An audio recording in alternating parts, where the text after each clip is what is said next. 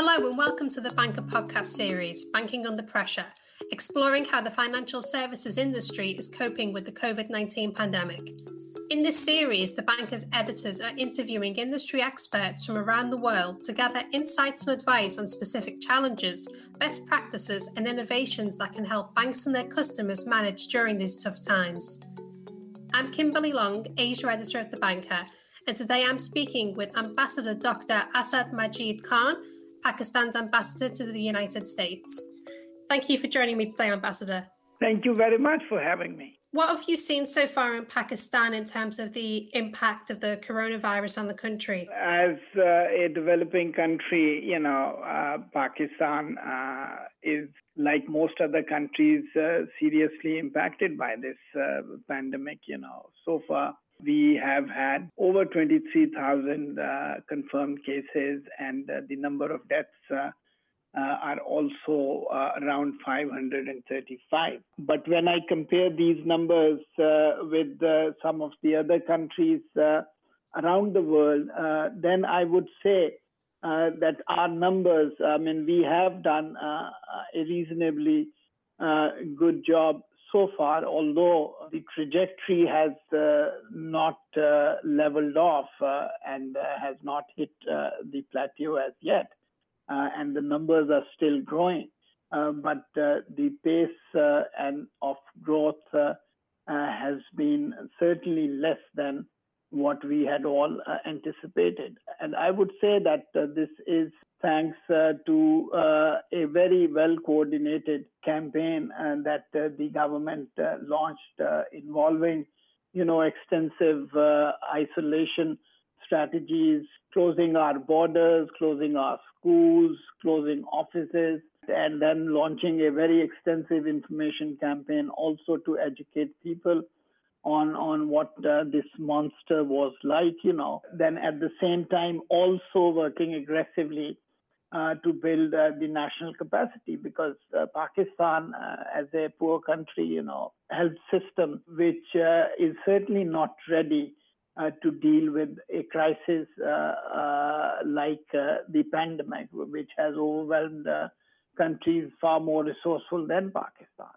So that way, I would say that yes, we are still. there and the situation is of course evolving uh, but so far, given the original projections, you know, uh, we uh, have uh, done uh, a reasonably good job.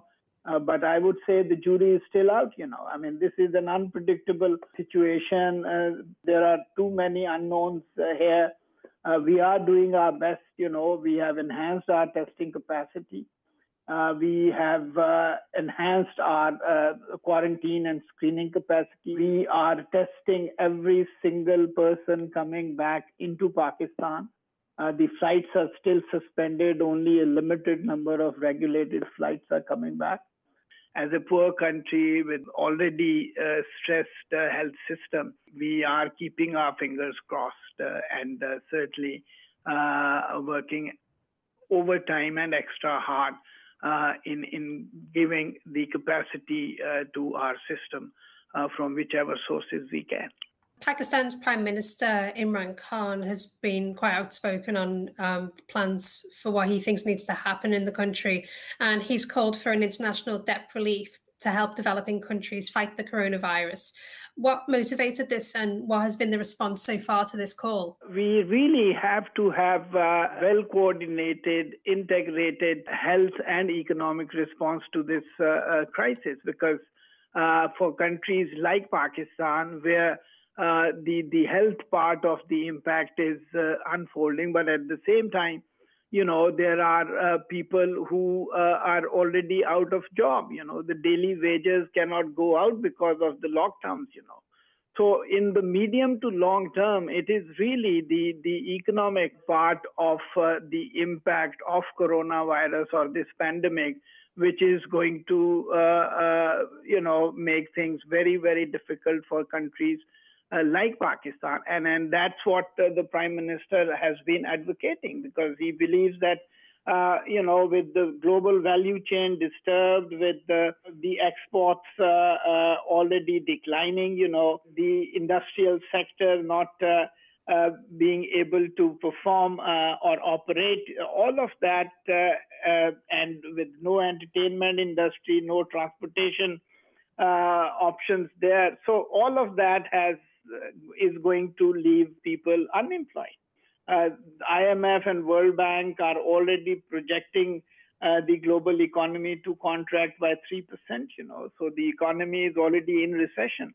So for that, the developing countries, the poor countries, the vulnerable countries would need fiscal space, you know, if you cannot export uh, and yet you have to make your uh, uh, uh debt related repayments, you know. So your uh, exchequer is going to uh, face uh, a lot of pressure, uh, and for that, the international community uh, needs to come together to offer that fiscal space that developing countries would need to provide uh, cash support, to provide emergency relief to the vulnerable populations, to sustain them through this crisis and then to help you know support and subsidize uh, the export sector to come back to their normal working levels uh, and for you know prime minister domestically also you know given a unprecedented 8 billion dollars uh, stimulus package which is uh, which is big for a country like pakistan. And and for us frankly i mean this crisis couldn't have come at a worse time because after uh, taking very tough reform measures as part of our IMF program, you know, our economy had started to grow again. Our exports had started to pick up. You know, our exchange rate had stabilized. Uh, and and then uh, this uh, uh pandemic appeared, and because of that, all of that is going down. So this puts us in a very difficult situation because we had started to see the dividends and, and uh, the fruits of uh, those tough measures that the government had taken. So we will have to start from scratch again. So in that intervening period, uh, and again, uh, uh, you know, this is not for one country or two countries. It is for this, the entire international community has to come together. And that's why Prime Minister uh, has been speaking uh, to the world leaders. Uh, our foreign minister has also been talking to his counterparts around the world, calling for a comprehensive relief package for poor countries. Uh, to give them that space that they would desperately need uh, to steer through this crisis. Within that, Prime Minister Khan has called for there to be a coordinated health and economic response to the virus. Are you seeing that there is being cooperation between maybe the different organizations that you mentioned internationally to this crisis? IMF has already uh, come in uh, in a big way, uh, and uh, they uh, have uh, the MD of IMF has announced that they are ready to put in about 2.5 trillion dollars of support package in terms of providing much needed liquidity to the countries.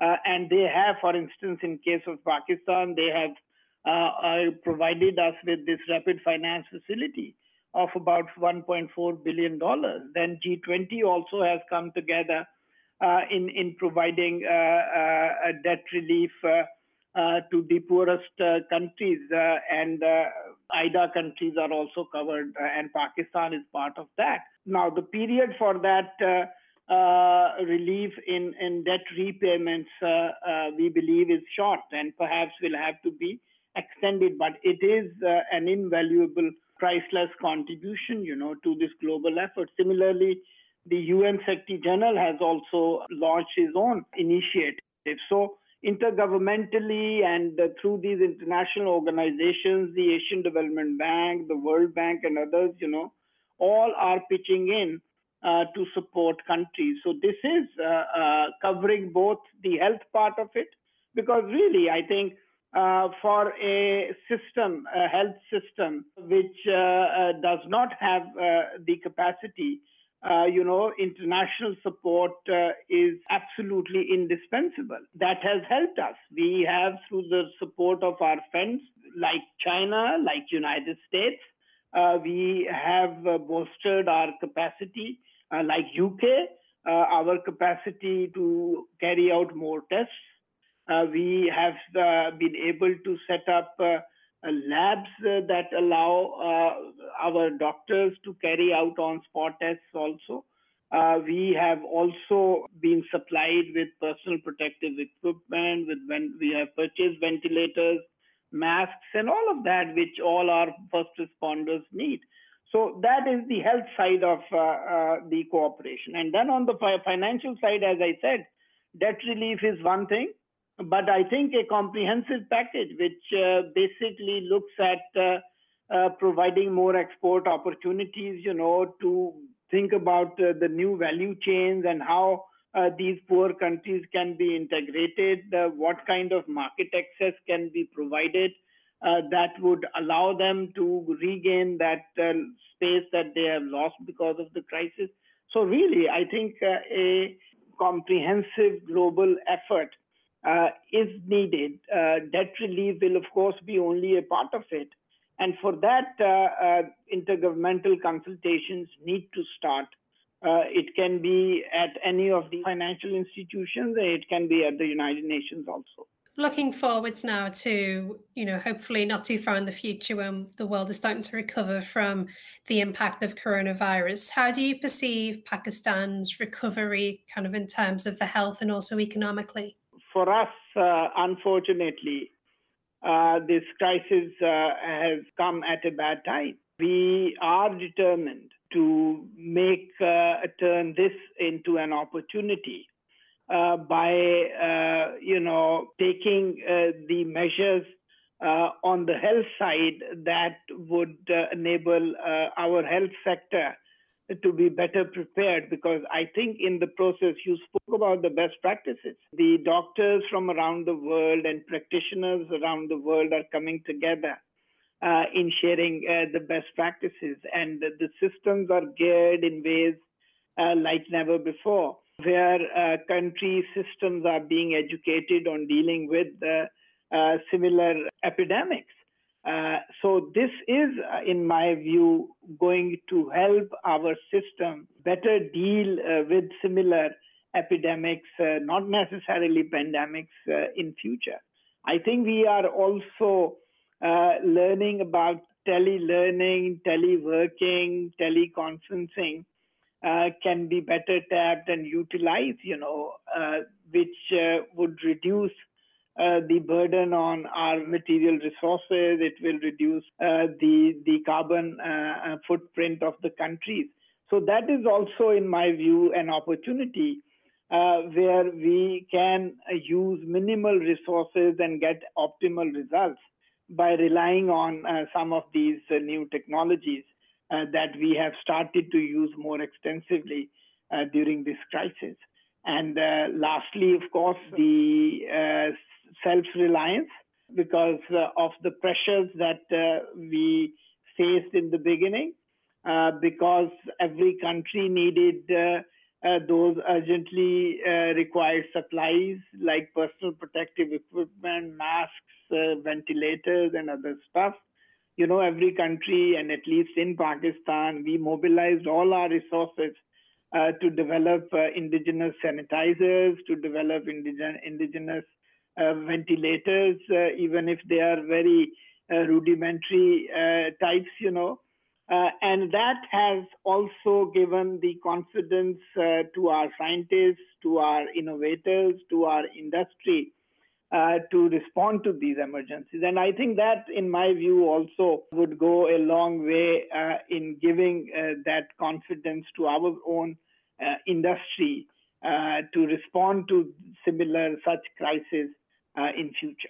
Well, thank you very much for joining me today, Ambassador Khan, and it was very interesting to hear your views there. Thank you very much for having me. And you can keep up to date by subscribing to our weekly podcasts on iTunes, Spotify, and Acast, and following our discussions at thebanker.com slash podcasts.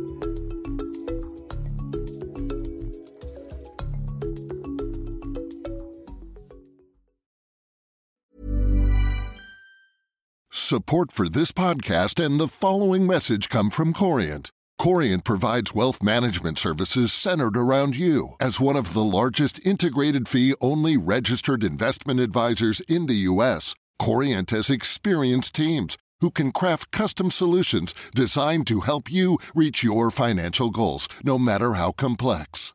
Real wealth requires real solutions. Connect with a wealth advisor today at Corient.com. That's Corient.com. Did you know the Capital Ideas podcast now has a new monthly edition hosted by Capital Group CEO Mike Gitlin?